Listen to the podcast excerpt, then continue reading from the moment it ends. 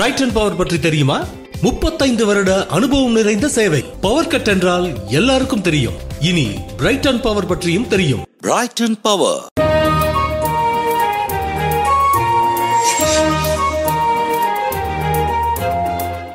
மதிமுகம் தொலைக்காட்சி நேயர்களுக்கு அபிநயா ஸ்ரீகாந்தின் அன்பு வணக்கங்கள். தீதும் நன்றும் பிறர் தர வாரா. நமது மகிழ்ச்சிக்கும் துன்பத்திற்கும் நாமே காரணமாகின்றோம்.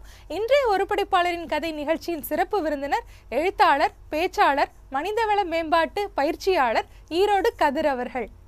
ஈரோடு மாவட்டம் பவானி அருகே உள்ள சின்னியம்பாளையத்தில் பிறந்த இவர் அரசு ஆரம்ப பள்ளியில் பள்ளி படிப்பை பயின்று ஈரோடு கலை அறிவியல் கல்லூரியில் இளங்கலை கணினி அறிவியல் படிப்பை மேற்கொண்டார். ஏறத்தாழ 19 ஆண்டுகள் அச்சக பணியில் ஈடுபட்டிருந்ததுடன் கசியும் மௌனம் எனும் வலைப்பக்கத்தில் 10 ஆண்டுகளுக்கு மேலாக கட்டுரைகள், கவிதைகள், பத்திகள், விமர்சனங்கள், துணுக்குகளை எழுதி வருகின்றார். இவரது எழுத்துக்கள் குங்குமம், புதிய தலைமுறை, கல்வி ஆனந்த விகடன், தி இந்து, அந்திமலை, நம்தோழி போன்ற பல பத்திரிகைகளில் தொடராகவும் படைப்புகளாகவும் வெளியாகியுள்ளன. பல்வேறு மொழி திரைப்படங்களை மனித வாழ்க்கையோடு பிணைத்து எழுதப்பட்ட இவரது கட்டுரைகள் உறவினும் திரைக்கதை என்ற புத்தகமாகவும், பெற்றோர் ஆசிரியர் மாணவர்களுக்காக எழுதிய அனுபவத்தொடர் வேட்கையோடு விளையாடு என்ற தொகுப்பாகவும் அறியப்படுகின்றன. மேலும் இவரது பல கட்டுரைகள் கிளையிலிருந்து வேர்வரை, பெயரிடப்படாத புத்தகம் போன்ற படைப்புகளாக வெளிவந்துள்ளன. கோபி கலை அறிவியல் கல்லூரி பாடத்திட்டத்தில் இவரது கவிதை இடம்பெற்றுள்ளது. 750க்கும் மேற்பட்ட மேடை நிகழ்ச்சிகள் மற்றும் பயிலரங்குகளை நடத்திய எழுத்தாளர், பேச்சாளர், மனிதவள மேம்பாட்டு பயிற்சியாளர் ஈரோடு கதிர் அவர்களைத்தான் இன்றைய ஒரு படைப்பாளரின் கதை நிகழ்ச்சியின் சிறப்பு விருந்தினராக சந்திக்க இருக்கின்றோம். வணக்கம் சார். வணக்கம் அபிநயா. மதிமுகம் தொலைக்காட்சி நேயர்களுக்கும் என்னுடைய அன்பான வணக்கம்.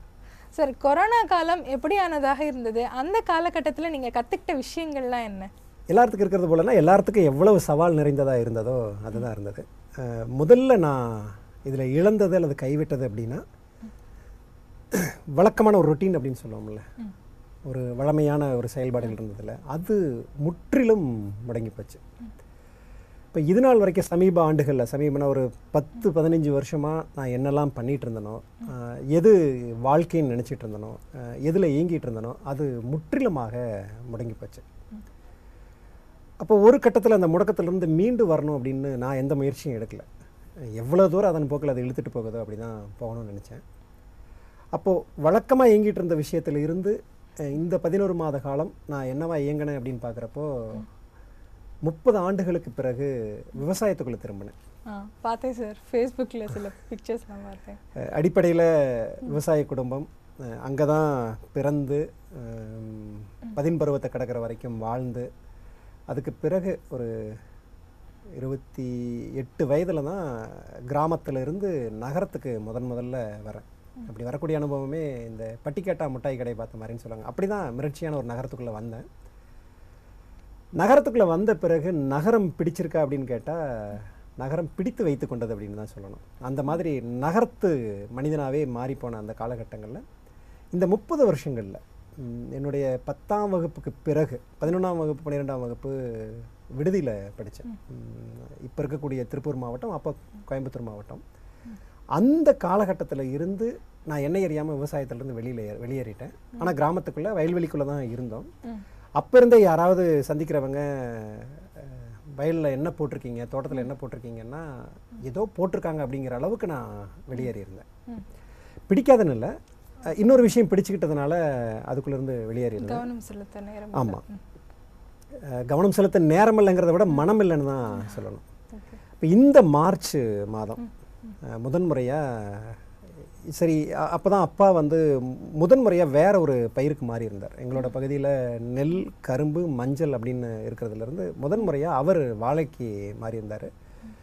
எனக்கு ரொம்ப ஆச்சரியமாக இருந்தது, ஏன் இதுக்குள்ளே மாறி இருக்காரு அப்படிங்கிற கேள்வியெலாம் இருந்தது. சரி, அவர் ஏதோ மாறி இருக்காரு அப்படின்னு சொல்லிட்டு அதனுடைய தொடக்கத்தில் இருந்து கிட்டத்தட்ட 11 மாதங்கள் முழுக்க அது கூடயே நான் பயணிக்க ஆரம்பித்தேன். அப்போ இந்த கொரோனா காலம் எனக்கு எப்படியே இருந்தது அப்படின்னு சொன்னால், என்னுடைய வளமைகள் எல்லாவற்றிலுமிருந்து நான் என்னை துண்டித்து கொண்டு விவசாயியாக அந்த அனுபவத்தை எடுத்துக்கிறதுக்காக எடுத்திருந்தேன். அதில் தொடர்வனா அப்படின்னா தெரியாது. இந்த காலகட்டத்தை முழுக்க முழுக்க அதுக்கு கொடுக்கணும் அப்படின்னு தோணுச்சு. அதில் கற்றுக்கொண்ட ஒரு விஷயம் பணத்துடைய மதிப்பு. அதில் நான் போட்ட உழைப்பு அப்படிங்கிறது மற்ற துறைகளில், நான் வழக்கமாக இயங்கிட்டு இருக்கக்கூடிய துறைகளில் ஒரு நாள் அதை சம்பாதிச்சுட்டு போயிடலாம் அப்படின்னு கூட சொல்ல முடியும். 11 மாதங்களில் நான் போட்ட உழைப்பு அதை காசாக கணக்கிட்டால் மற்ற ஒரு துறையில் ஒரு நாள்லையோ அல்லது 2 நாள்லையோ அதை சம்பாதிச்சிட முடியும். அப்போ ஒரு நாளில் 2 நாளில் சம்பாதிக்கக்கூடிய பணத்தினுடைய அருமையும் மதிப்பும் தெரிவதற்கான ஒரு காலகட்டமாக நான் பார்க்குறேன். இதை தான் மிக நேரடியாக நான் எடுத்துக்கக்கூடிய ஒரு பாடம் அல்லது கற்றதும் பெற்றதும் அப்படிங்கிறது. இந்த 11 மாத காலத்தில் பணத்தினுடைய மதிப்பை நான் மிக நெருக்கமாக உணர்ந்திருக்கேன். சார், உங்களுடைய படிப்பு வந்து கணினி அறிவியல் சார்ந்த ஒரு படிப்பாக தான் இருந்தது. அதுக்கப்புறம் கிட்டத்தட்ட 19 வருடங்கள் நீங்கள் அச்சகத்துறையில் தான் போயிட்டு இருந்தீங்க. எப்படி வந்து நீங்கள் அதிலிருந்து வெளியில் வந்து ஒரு மனிதவள மேம்பாட்டு பயிற்சியாளராக மாறினீங்க? இது எல்லாத்துக்குமே வந்து ஒரு தொடர்பு உண்டு. 1994 கல்லூரியிலிருந்து வெளியில் வரேன். கல்லூரியிலிருந்து வெளியில் வந்த உடனே அந்த கடைசி செமஸ்டரில் ஒரு ப்ராஜெக்ட் பண்ணணும். இந்த ப்ராஜெக்ட் பண்ணுறதுக்காக வெளியில் இருக்கக்கூடிய ஒரு கம்ப்யூட்டர் சென்டரில் ஒரு 2 மாதம் 3 மாதம் கொஞ்சம் ஃபீஸ் கட்டி அதுக்கான கட்டணத்தை செலுத்தி அந்த வேலையை பார்த்துருந்தேன். முடிச்சுட்டு வந்த உடனே என்ன தோணுச்சுன்னா, அங்கே கொடுத்த காசை எடுக்கணும்னு தோணுச்சு. அப்போது கல்லூரி தேர்வுகள்லாம் முடிஞ்சது. சரி, அங்கே வேலைக்கு போகலாமே அப்படின்னு சொல்லிட்டு அந்த சின்ன ஒரு கணினி பயிற்சியகம் அதுக்குள்ளே வேலைக்கு சேர்ந்தேன். வேலைக்கு சேர்ந்தோடனே அது என்ன அப்படியே பிடிச்சு வச்சுக்கிச்சு. அதில் அந்த அவங்களுடைய அந்த நிறுவனத்திலேயே இன்னொரு பிரிவாக கணினி மூலமாக வடிவமைத்தல செஞ்சுட்டு இருந்தாங்க. டெஸ்க்டாப் பப்ளிஷிங் சொல்லக்கூடிய டிடிபி அப்படின்னு சொல்லுவோம், அது செஞ்சுட்டு இருந்தாங்க. அதை அப்பப்போ எட்டி வேடிக்கை பார்த்துட்டு இருந்ததுனால அது மேலே ஏதோ ஒரு ஈர்ப்பு வந்து, அல்லது அது எளிதாக இருந்திருக்கலாம். ப்ரோக்ராமிங் எழுதுறதை விட கோடிங் எழுதுறதை விட ரொம்ப எளிதாக இருந்ததுனால அதுக்குள்ளே நுழைஞ்சிட்டேன். அது அடுத்த ஒரு 4-5 ஆண்டுகள் தொடரும் பொழுது எங்கிட்ட ஒரு அமைப்பில் இருந்து அழைப்புதல் ஒன்று அடிக்கிறதுக்காக வர்றாங்க. 1998 4 ஆண்டுகள் கழித்து அதை பார்க்குறப்ப இது என்ன அமைப்பு, இதுக்குள்ளே என்ன இருக்குது அப்படின்னு தேடி பார்க்குறப்ப தான் அது ஜேசிஸ் அப்படின்னு சொல்லிட்டு ஒரு அமைப்பு, ஜூனியர் சேம்பர் அப்படின்னு சொல்லிட்டு பன்னாட்டு அளவில் இருக்கக்கூடிய ஒரு அமைப்பு, இந்தியாவில் மிகச்சிறப்பாக இயங்கிட்டு இருக்கக்கூடியது. அந்த அமைப்புக்குள்ளே பயிற்சி வகுப்புகள் நடந்துகிட்டு இருந்தது. அப்போ தான் முதல்ல பார்க்குறேன், யாரோ ஒருத்தங்க வந்து ஒரு பயிற்சியாளர்னால் என்ன கூட தெரியாது, ஏதோ ஒரு விஷயத்தை சொல்லிக் கொடுப்பாங்க அப்படிங்கிறது தோணுச்சு. ஓரிரு வகுப்புகள் கலந்துக்கிட்ட உடனே அது மேலே ஒரு ஆர்வம் வர ஆரம்பிச்சதுக்கப்புறம் அந்த அமைப்புக்குள்ளே கொஞ்சமாக என்னை ஈடுபடுத்திக்க ஆரம்பித்தேன். அந்த அமைப்பில் ஒரு கட்டத்திலேருந்து அடுத்த கட்ட நகர்வுங்கிறது 2 விதமாக மாறும். ஒன்று, தலைமை பண்புக்கு அடுத்தடுத்த இடத்துக்கு போகலாம். அதே நேரத்தில் பேச்சாளராகவும் பேச்சாளருக்கு அடுத்த கட்டமாக ஒரு பயிற்சியாளராகவும் அங்கே உருவாக்குவதற்கான சாத்தியங்கள் உண்டு. இதில் நான் 2லேயுமே பயணிக்க ஆரம்பித்தேன். அப்படி இது என்ன இருக்குன்னு எட்டி பார்க்க போய் அது மேலே ஒரு ஈர்ப்பு வந்து அவங்க அது கொஞ்சமாக சொல்லி கொடுத்து ஒரு 2 ஆண்டுகளில் நான் ஒரு பயிற்சியாளராக, அந்த மண்டல அளவிலான ஒரு பயிற்சியாளராக வந்தேன். அப்படி தான் இந்த திசைக்கு நான் மாறி வந்திருக்கேன். சார், ஒரு மனிதவள மேம்பாட்டு பயிற்சியாளராக இருப்பதோட சிக்கல்களாக நீங்கள் என்ன நினைக்கிறீங்க? ஏன்னா அதுலேயும் நிறைய அழுத்தங்கள் இருக்கும் இல்லையா? எப்போவுமே ஒரு நேர்மறை சிந்தனையோடு நாம் இருக்கணும். அதை எப்படி பார்க்குறீங்க? அது பாசிபிள்னு நினைக்கிறீங்களா? மனிதவள மேம்பாட்டு பயிற்சியாளர் அப்படிங்கிறது என்னை பொறுத்தளவில் எங்கேயாவது அறிமுகப்படுத்தப்படும் பொழுது ஒரு அடையாளம், அவ்வளவுதான். பயிற்சியாளர் அப்படிங்கிறது தனி ஒரு இனமோ தனி ஒரு என்ன சொல்கிறது ஒரு அடையாளமோ நிச்சயமாக கிடையவே கிடையாது. அவங்களும் சாதாரணமான மனிதர்கள் தான். என்ன கொஞ்சம் கூடுதலாக யோசிப்பாங்க. ஒரு சிக்கல் வரும்பொழுது அதை அணுகக்கூடிய வழிமுறைகள் அவங்களுக்கு கொஞ்சம் எளிதாக தெரியும். அதற்கான யுக்திகளை கொஞ்சம் படிச்சிருப்பாங்க அல்லது அனுபவத்தில் கடந்து வந்திருப்பாங்க. இந்த மாதிரி இருக்கக்கூடிய தன்கிட்ட இருக்கக்கூடிய ஒரு விஷயத்தை தேவைப்படக்கூடிய பங்கேற்பாளர்களுக்கு, அது மாணவர்களாக இருக்கலாம், பெரிய நிறுவனத்தில் பணி செய்யக்கூடியவங்களாக கூட இருக்கலாம், அவர்களுக்கு கடத்துறது மட்டும்தான் இவங்க செய்கிறாங்க. அதனால் மனிதவள மேம்பாட்டு பயிற்சியாளராக இருக்கிற ஒரே காரணத்துக்காக நேர்மறை சிந்தனையோடு இருக்கணும் அப்படிங்கிறது கிடையாது. எல்லா சிந்தனைகளும் மாறி மாறி தான் வரும். எனக்கு எல்லா சிந்தனைகளும் வரும். ஆனால் நான் டீச் பண்ணுறது பாசிட்டிவிட்டியாக தானே இருக்கும் அங்கே உள்ள பீப்புளுக்கு. இல்லை, அந்த மாதிரி பாசிட்டிவிட்டி மட்டும் சொல்கிறது இல்லை. இப்போ நான் என்னுடைய பயிலரங்குகளில் எங்கிட்ட கொஞ்சம் கண்டென்ட் இருக்கும். நான் இவங்களுக்கு இது பொருந்தும் அப்படின்னு நான் நினச்சிருப்பேன். அது பொருந்தணுங்கிற அவசியம் இல்லை. போய் அவங்ககிட்ட சந்தித்து அந்த உரையாடலை தொடங்கி கொஞ்சம் கொஞ்சமாக போக போக போக அவங்ககிட்ட இருந்து என்ன தேவை அவங்களுக்கு இருக்குது, நம்மகிட்ட இருக்கக்கூடியதும் அவங்களுக்கு தேவையானதும் பொருந்துதா அப்படின்னு பார்ப்போம். பொருந்துச்சுன்னா இதிலிருந்து சில விஷயங்கள் எடுத்து கொடுத்துடலாம். இல்லைன்னா அங்கே போனதுக்கப்புறம் நம்மகிட்ட இருக்கக்கூடிய விஷயங்கள் எல்லாத்தையும் மறந்துட்டு அவங்களுக்கு என்ன தேவை இருக்கோ அந்த தேவைக்கு நம்மளுடைய அனுபவத்தில் நம்மளுடைய நினைவுகளில் என்ன இருக்கோ இதை கொண்டு வந்து தான் அவங்ககிட்ட கொடுக்கணும். இந்த பாசிட்டிவிட்டியை கொடுக்கறதுங்கிறத நான் ஒருபோதும் செய்கிறதில்ல, அப்படி கொடுக்கவும் முடியாது. அந்த பாசிட்டிவிட்டி அல்லது நேர்மறை என்பது அவங்கவுங்க சுயமாக எடுக்கக்கூடிய ஒரு முடிவு தான். எனக்கு முன்னால் எல்லா இடங்களிலும் ரெண்டு வாய்ப்பு இருக்கும். அது குறித்து நான் எதிர்மறையாகவும் சிந்திக்கலாம், அது குறித்து நேர்மறையாகவும் சிந்திக்கலாம். இதை நான் வலுக்கட்டாயமாக என்ன பண்ணுறேன்னா, நேர்மறையாக சிந்திக்கிறத நான் ஒரு பழக்கமாக கொஞ்சம் கொஞ்சமாக மாற்றிக்கிட்டே இருக்கேன். எதிர்மறையான சிந்தனை வரும். காலையில் தூங்கி கண்ணு முழிச்சு எழுந்திருக்கிற பொழுது எதிர்மறையாக சிந்தனைகள் வர்ற நாட்கள் உண்டு. ஆனால் அந்த சிந்தனை என்னை இழுத்துட்டு போகாமல் இருக்கிறதுக்கு நான் அந்த இடத்துல துண்டிச்சு விட்டுருவேன். எதிர்மறையான சிந்தனை வந்த உடனேயும் இதை இந்த கணத்தில் துண்டிச்சு விட்டுறணும் அப்படின்னு சொல்லி துண்டிச்சு விட்டுருவேன்.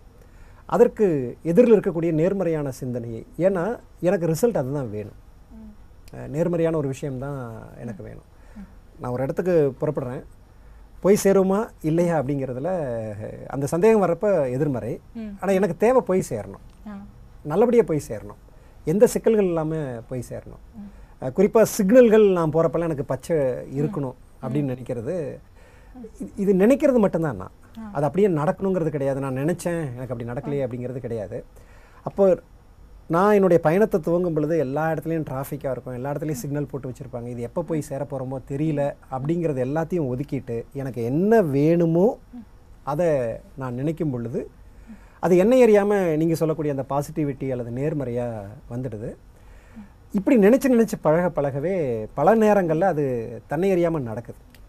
நான் இதை முழுக்க இது இப்படி நினச்சிங்கன்னா அப்படி நடந்துன்னு கூட நான் சொல்ல வரல. இது நினைக்க எவ்வளோ உரிமை இருக்கோ அதே போல் என்ன வேணும்னு நினைக்கிறதுக்கான உரிமையும், இந்த பயத்துக்கு நிகரான ஒரு எதிர்பார்ப்பு நினைக்கிறதுக்கு ரெண்டுக்கு சம உரிமை தான். அப்போ நான் நீங்கள் சொல்லக்கூடிய அந்த பாசிட்டிவிட்டி அந்த நேர்மறைங்கிறத இதை நான் எப்பயும் கையில் எடுத்துக்கிறேன். இதுதான் சார். இப்போது பெற்றோர்களுக்காக, மாணவர்களுக்காக, ஆசிரியர்களுக்காகனு பிரத்யேகமாக கட்டுரைகள்லாம் எழுதி நீங்கள் பப்ளிஷ் பண்ணியிருக்கீங்க. இந்த காலகட்டத்தில் நீங்கள் என்ன விஷயங்கள் சொல்லணும்னு நினைக்கிறீங்கன்னா, சூழலே மாறி இருக்குது, எல்லாமே ஆன்லைனாக இருக்குது, எல்லாருக்கும் ஒரு அழுத்தம் வந்து வித்தியாசமாக இருக்கு இல்லையா? அவங்களுக்கு என்ன சொல்லணும்னு விரும்புகிறீங்க? இந்த புத்தகம் பெற்றோர், ஆசிரியர், மாணவர்களுக்கான அப்படிங்கிறது வந்து புதிய தலைமுறை கல்வி இதழில் 2018 எழுதக்கூடிய வாய்ப்பு கிடைச்சது. எழுதும் பொழுது இது பெற்றோர்களுக்கு, ஆசிரியர்களுக்கு, மாணவர்களுக்குலாம் நான் தீர்மானிக்கவில்லை, எதுவுமே தீர்மானிக்கலை. அப்போ என்ன நடந்ததுன்னா, இந்த மாதிரியான ஒரு பயிலரங்குக்கு போயிட்டு வர்றப்போ ஒரு பையனோ ஒரு பொண்ணோ ஏதோ ஒரு விஷயத்த கொடுத்துருப்பாங்க. பெரும்பாலும் நான் பயிலரங்கில் போய் எங்கிட்ட இருந்ததை அவங்களுக்கு கடத்தினதை விட அவங்க எனக்கு கடத்தின விஷயங்கள் நிறையா இருந்துகிட்ருக்கும். அப்படி கடத்தப்பட்ட பல விஷயங்கள் ரொம்ப சுவாரஸ்யமாக இருக்கும், ரொம்ப கனமாக இருக்கும், ஒரு மாதிரி ஆச்சரியத்தை உண்டாக்கும், நிறைய கேள்விகளை உருவாக்கும். அவர்களுக்கு அழுத்தம் ஜாஸ்தியாக இருக்கும் இல்லையா? அவங்களோட பிரச்சனைகள் ஏதாவது நீங்கள் கேட்டிருப்பீங்க. அழுத்தம்னு சொல்ல முடியாது, அந்த பிரச்சனைகளை நான் அக்செப்ட் பண்ணிக்கிறேன், அதை முழுமையாக அப்படியே ஏற்றுக்கிறேன். அது அவ்வளோதான். அதை ஏற்றுக்கும் பொழுது அது நமக்கு எந்த விதமான அழுத்தத்தையும் கொடுக்காது. ஏற்றுக்கொள்ளும் பொழுது அது குறித்து அதுக்கு தீர்வை நோக்கி பயணிக்கக்கூடிய ஒரு வாய்ப்பை அது உருவாக்கி கொடுக்கும். இது குறித்து ஏதாவது யோசிப்போம். அப்போது இந்த மாதிரி அனுபவங்களை மனசுக்குள்ளே வச்சுட்டு இருக்கிறப்போ மனசு லேசாக கணக்க ஆரம்பிக்கும். இது அழுத்தம்னு சொல்ல முடியாது, மனசுக்குள்ளே ஒரு விஷயம் சுமந்துட்டு இருக்கிற மாதிரி இருக்கும்.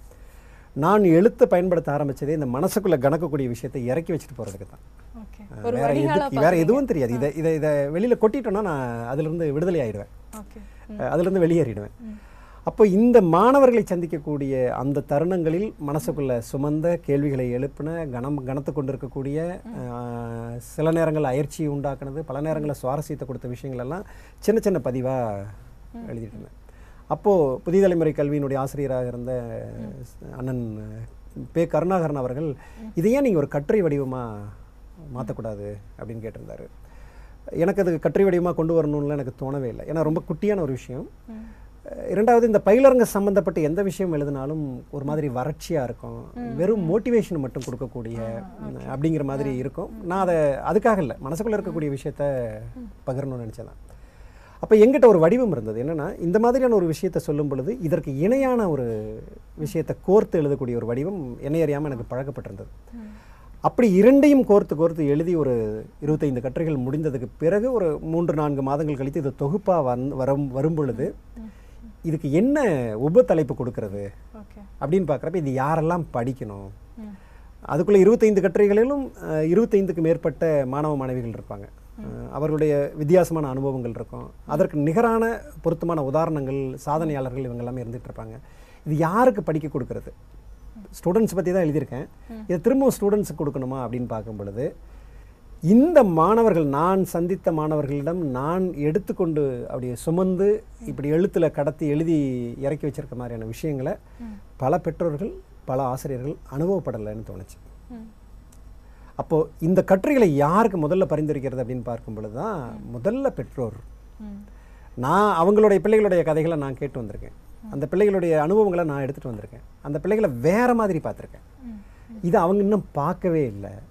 அப்போ என்னால் முடிஞ்சது 25 வாரங்களில் ஒரு 25-30 பிள்ளைகளை அடையாளப்படுத்தக்கூடியது யார்கிட்டனா முதல்ல பெற்றோர்கள்ட்ட, அடுத்தது ஆசிரியர்கள்ட்ட. இந்த மாதிரியான பிரச்சனைகள் இருக்குது, அவங்கள ஹேண்டில் பண்ணுறவங்க பிரச்சனைகள் மட்டும் இல்லை, இந்த பிள்ளைகள் இப்படி இருக்காங்க, அந்த பிள்ளைகள் இருக்காங்க, அவங்க மிகப்பெரிய ஒரு உதாரணமாக இருப்பாங்க. சில இடங்களில் மிக கனமான விஷயத்தை இறக்கி வச்சுருப்பாங்க, மிக சவாலான விஷயத்த சொல்லியிருப்பாங்க. ஒரு அப்பாவுக்காக ஒரு மகள் என்னெல்லாம் செய்ய விரும்புகிறா அப்படிங்கிறது அந்த பேரண்ட்டுக்கு, பெரும்பாலான பெற்றோர்களுக்கு தெரியல. அப்போ இந்த பிள்ளைகளை பெற்றோர்கள்ட்ட அடையாளப்படுத்துகிற கட்டுரைகளாக இருக்கிறதுனால தான் முதல்ல பெற்றோர்கள், ஆசிரியர்கள், அதுக்கப்புறம் போனால் போகுது மாணவர்களும் படிக்கட்டுமேங்கிறதுக்காக தான் வந்தது. அப்படி தான் இந்த தலைப்பு உபத்தலைப்பாக வந்தது.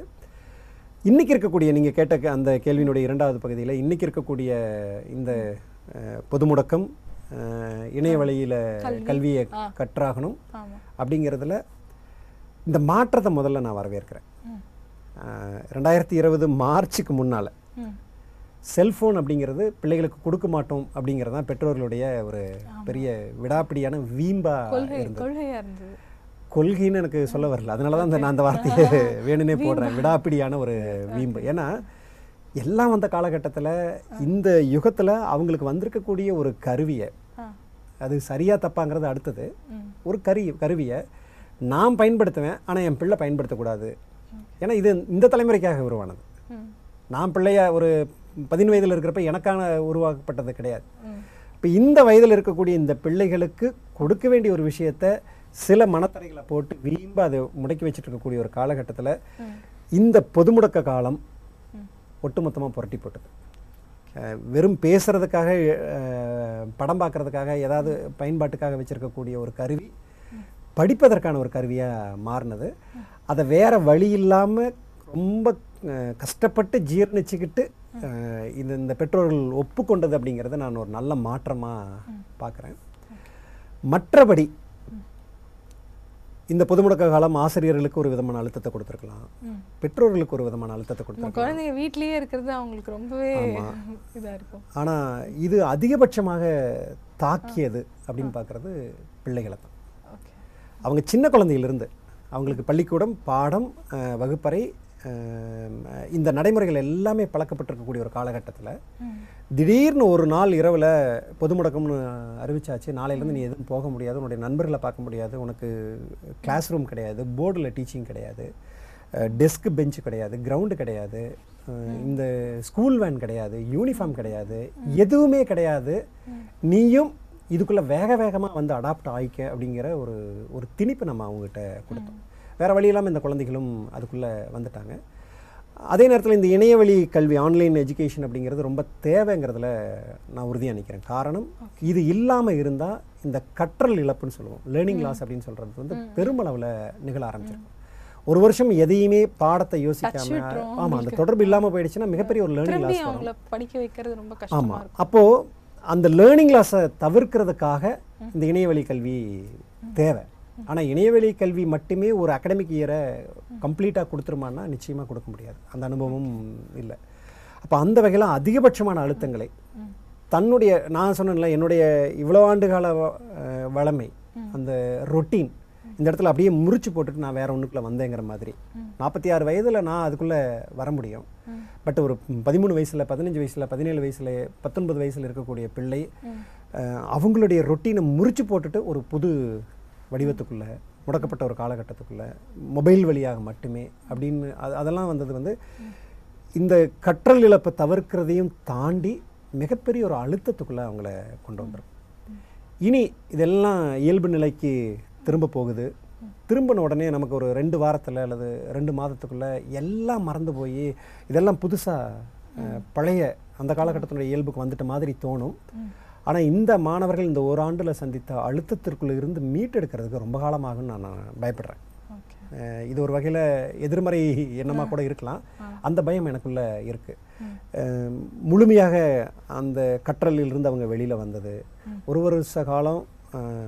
அந்த அவங்களுடைய ஓராண்டு கல்வியை கிட்டத்தட்ட ஒரு 80% மொபைல் வழியாக மட்டுமே படித்தது, யாரோடும் பழகாமல் இருந்தது, எல்லா இடத்துலையும் பயந்து பயந்து இருந்தது. இது எல்லாமே வந்து உள்ளுக்குள்ள அடியாளத்தில் அவங்களுக்கு சேகரமாக இருக்கக்கூடிய ஒரு அழுத்தம், கடுமையான அழுத்தமாக இருக்கும். இது இன்னும் சரியாக சொன்னால் உளவியலாளர்கள் இதை சரியாக கணித்து இந்த பிள்ளைகளை ஒரு மாதிரிகளுக்காக எடுத்து அவங்க கூட பேசி பேசி பேசி இதற்கான ஒரு திட்டமும் வரக்கூடிய காலகட்டங்களில் கொண்டு வரணும். சார், உங்களுடைய 4 புத்தகங்களுமே வந்து கட்டுரை தொகுப்பு தான் இல்லையா? இப்போ கட்டுரைகள் வந்து ரொம்ப சுலபம், அதாவது ஒரு தனி மனித ஒரு எக்ஸ்பீரியன்ஸ் வச்சோ அதை ரொம்ப ஈஸி அப்படிங்கிற ஒரு விமர்சனம் வைக்கப்படுது இல்லையா? இதை எப்படி பார்க்குறீங்க? உண்மையான விமர்சனம் தான். நான் ஏன் அதையே பிடிச்சி தொங்கிட்டு இருக்கேன்னா அது ரொம்ப எளிதாக இருக்கிற காரணம் தான். நினச்ச மாத்திரத்தில் ஒன்று அப்படி ஒரு இடத்துல ஆரம்பிச்சு ஒரு வடிவத்துக்குள்ள கொண்டு ரியல் டைம் ஸ்டோரி அந்த மாதிரி ஏதோ ஒரு விதத்தில் அது எழுதுறதுக்கு எளிதாக இருக்கக்கூடிய ஒரே காரணத்துக்காக மட்டும்தான் அதை தொடர்ந்து கையில் வச்சுட்டு இருக்கேன்னு நினைக்கிறேன். அது உண்மைதான். சார், கவிதைகள் உங்களோட கவிதைகள் கூட நான் உங்களோட பிளாக்ல வாசித்தேன், சிறுகதை வாசித்தேன், எல்லாமே ரொம்ப நல்லா தானே இருக்குது. நீங்கள் ஏன் அதற்கான ஒரு முயற்சி எடுத்துட்டு இருக்கீங்களா? உங்ககிட்ட வேற கவிதை, நாவல், சிறுகதை அந்த மாதிரி படைப்புகள் நாங்கள் எதிர்பார்க்கலாமா? இப்படியெல்லாம் உசுப்பேத்துவீங்கன்னு தோணியிருந்ததுன்னா உண்மையில் கவிதையிலேருந்து நான் வெளியேறிட்டணும் அப்படின்னு தான் தோணுது. இப்போ எழுதுறீங்களே சார்? சமீபமாக எழுதின மாதிரி ஒன்றும் தோணலை, 1-2 தான் வந்திருக்கு.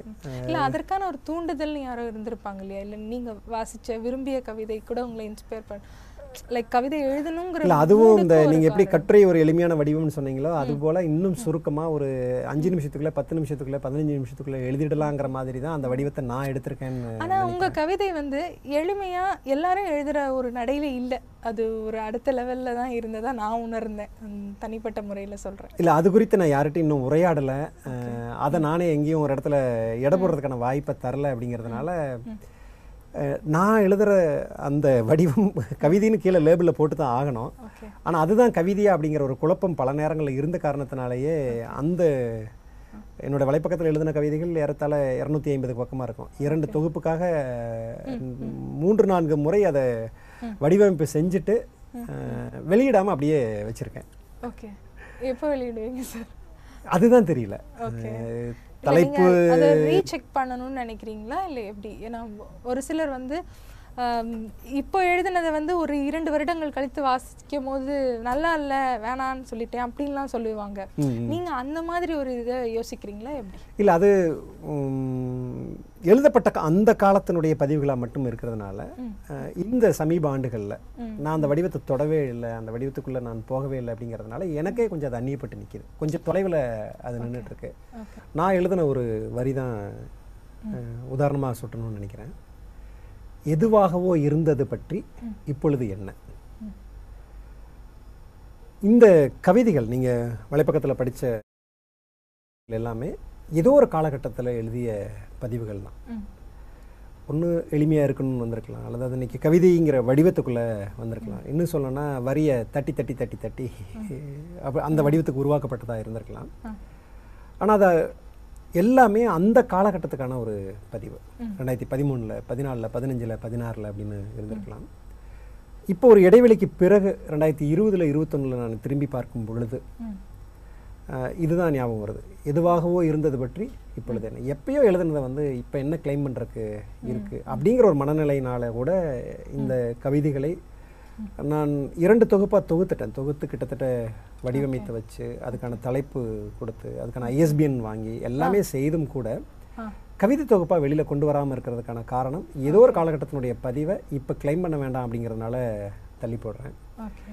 ஒருவேளை இந்த கவிதைகளை கொஞ்சம் மீளுருவாக்கம் செய்தாலோ திரும்பவும் இந்த வடிவம் எனக்கு கன்வின்சிங்காக அமைஞ்சதுன்னா திரும்ப இன்னும் கொஞ்சம் எழுதுனதுக்கு இருக்கலாம்.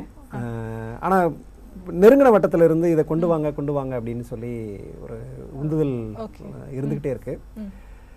இந்த 4 புத்தகங்கள் கொடுத்திருக்கக்கூடிய ஒரு எளிமையான வாய்ப்பு, அதுவும் இந்த கவிதையை வெளியில கொண்டு வர்றதுக்கு ஒரு சின்ன தடையாகவும் இருக்கும் அப்படின்னா சோ அந்த ஒரு ஹைட்டை மீட் பண்ணணும், லைக் அந்த அளவுக்கு நல்லா இருக்கணும் அந்த அப்படின்னு இல்லை, இது சேர்ந்த அளவுக்கு அது மக்களை திருப்திப்படுத்துமா அப்படிங்கிற ஒரு ஒரு பயமும் அதுக்குள்ள இருக்கு. சார், சிறுகதை கூட ஒரு சிறுகதை உங்களோட வலைப்பக்கத்தில் வாசித்தேன், அதுவுமே நல்லா தானே சார் இருந்தது, ஏன் நீங்கள் அதுக்கான ஒரு முயற்சி எடுக்கலை? சிறுகதை நாவல் முதல் புத்தகம் கிளையிலிருந்து வேர்வரை, இந்த புத்தகம் நீங்கள் கட்டுரைகள்லேயே நிறைய கதைகளாக தான் அழகாக சொல்கிறீங்க. இப்போ இதுலேயுமே பார்த்தீங்கன்னா அது ஒரு படத்தோட கதைன்னு நீங்கள் கடைசி சொல்லும் போது தான் எங்களுக்கு தெரியும், ஆனால் ஒரு அழகாக ஒரு கதையாக சொல்லி வந்திருந்தீங்க. அப்போ கண்டிப்பாக சிறுகதை நாவல் உங்களுக்கு வசப்படும் தானே? இல்லை, வசப்படும்னு சொல்லி எனக்கு 2015லேருந்து கிளையிலிருந்து வேர்வரை வெளியீட்டில் பங்கெடுத்த நண்பர்கள் அழுத்தமாக சொன்னது, அதில் இருக்கக்கூடிய சில கட்டுரைகளை நீங்கள் இதை சிறுகதையாக மாற்றிருக்கணும், சிறுகதைக்கான எல்லா கூறுகளும் இருக்குது அப்படின்னு தான் சொல்லியிருந்தாங்க. ஒன்று, எனக்கு இன்னும் சிறுகதையினுடைய வடிவம் பிடிபடாமல் இருக்கலாம், எது வடிவம்னு நான் தீர்மானிக்காமல் இருந்திருக்கலாம். சிறுகதைக்குன்னு பலவிதமான வடிவங்கள் இருக்குது, அது எழுத்தாளர் தான் தீர்மானிக்கிறாங்க, வாசகர்கள் தீர்மானிச்சுக்கிறாங்க. அதுதான் நான் என்னுடைய சிறுகதைன்னு சொல்லிட்டு ஒரு வடிவத்துக்குள்ளே நான் அதை அடக்க முடியாத ஒரு காரணத்தினால அதை கட்டுரைகளாகவே கரைச்சிருக்கலாம்.